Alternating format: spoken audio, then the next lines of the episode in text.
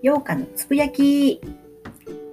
7月22日木曜日です。いかがお過ごしでしょうか？昨日ですね隣のおばあちゃまからみょうがを山盛りいただきまして。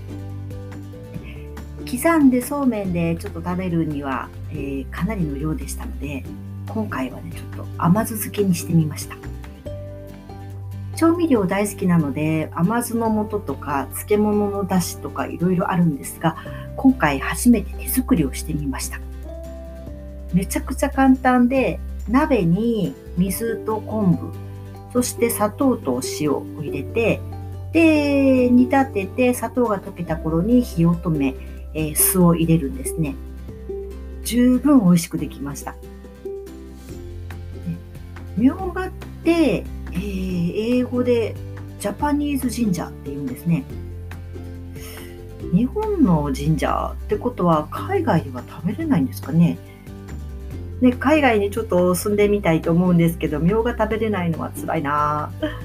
で、まあ、そんなみょうがが、まあ、1日つけて、えー、食べたんですけども、シャキシャキっとしてて、で、さっぱりとしてて、で、そこに、えー、夏ですから、やっぱり冷たいビールで、ね、もう幸せって感じでしたね。と、まあ、あの、親父からは進行しております。で、先日の、えー、生徒さんのご意見。絵をやり始めたんですけども、なんか街中を歩くのがとっても楽しくなりましたって言ってくださいました。もう、ズバリこれ。もう、目指すはこれです。というのが、ね、えー、絵を上手くなるためのコツの一つに観察力があるんですけども、で物を見る力をつける。で、観察の仕方、こういうふうに見たらいいよっていうようなことはアドバイスはするんですけども、でもやっぱりね、えー、そういう習い事、まあ、絵のレッスンを通して、えー、日常のものをよく見るようになりますね。まあ、風景だったり、ものをよく見るようになります。まあ、これって、あのー、作品のネタをこう探していて、あ何か描きたいかなって言って探す場合もありますし、描いている最中の作品の資料として描いてるとよく悩むわけですね。でこれってどういう風に描いたらいいかなとか、どの角度が綺麗かなとか。で、そういうのを脳の片隅に置いておくと、日常の中に、あ、これだっていうのがね、よく発見することがあります。で、そうすると、えー、それを一方向からではなくって、別の方向からちょっとね、アレンジしてみたくなる。となると形の構造を知りたくなる。でしっかり観察するようになる。そうなるとその行動構造に感動して、えー、美しいものだったりその作業工程だったり制作工程だったりっていうのを知るとさらにこう感動が倍増するわけなんですね。ものを見るっていうことが日常的に増えるんです。これこそ本来のレッスンの目的ですよね。レッスンって週1回、週2回だったり、で、それの1、2時間。で、その場で、まあ、観察して、その場で書いてみるっていう、その場限りとなってしまうんですけども、これが日常の中に、こう、ついつい見てしまうという習慣がつく。そこに、えー、楽しいなとか、うわすごいなとかっていうのが、えー、心情として現れるともう効果抜群ですよね。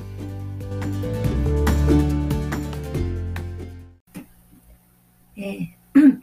習い事ってそもそもそういうもんじゃないかなと思ったりします。なんか一つのことをやり始めると、えー、それを通していろんな方につながっていくといいますか。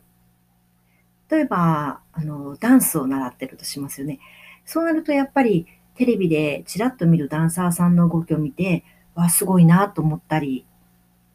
で、ダンスを踊るために、えー、こう基礎の体力をつけようかなと思ったり、筋肉や骨のことを知りたいなと思ったり、あと日常で言うと自分の歩き方、ああ、ちょっと背筋を伸ばして歩いてみようかな、猫背をちょっと直してみようかなって言って、こう自分の姿を見るようになったりとか、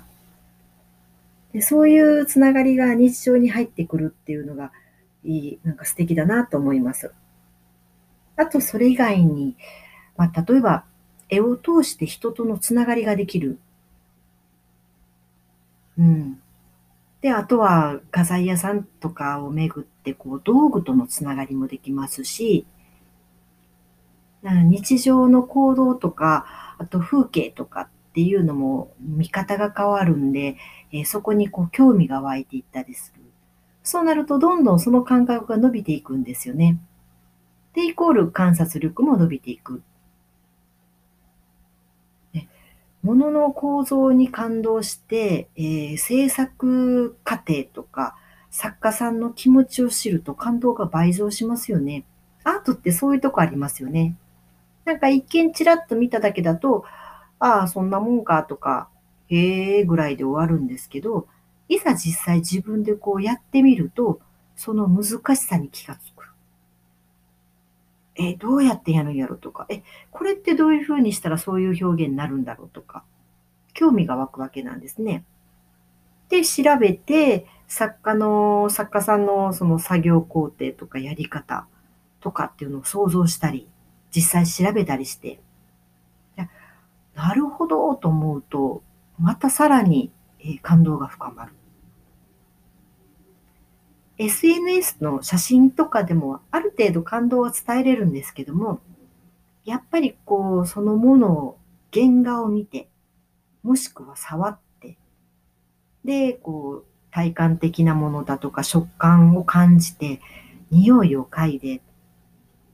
現場でこう、ものをちゃんと見るっていうのも必要なことだと思います。うん、これってすごく大事ですよね。で、こんな感じで、えー、この生徒さんですね、えー、お庭の、えー、手入れがすごく上手なんです。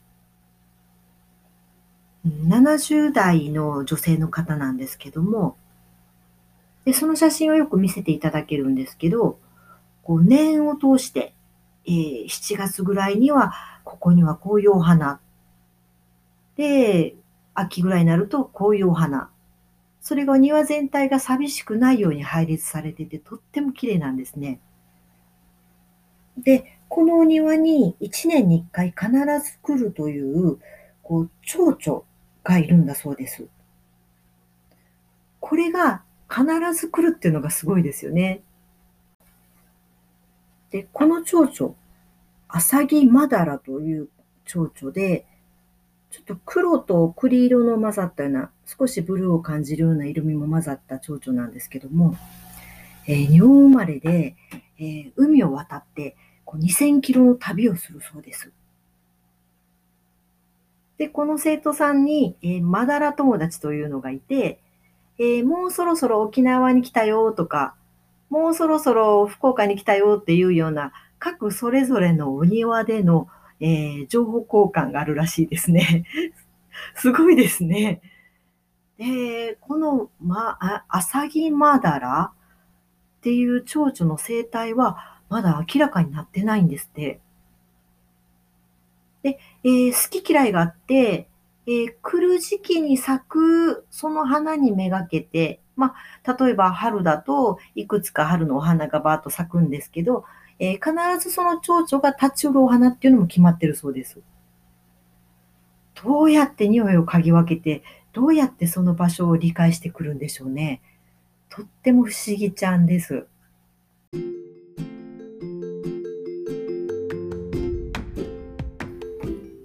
ね、神秘的なアサギマダラ。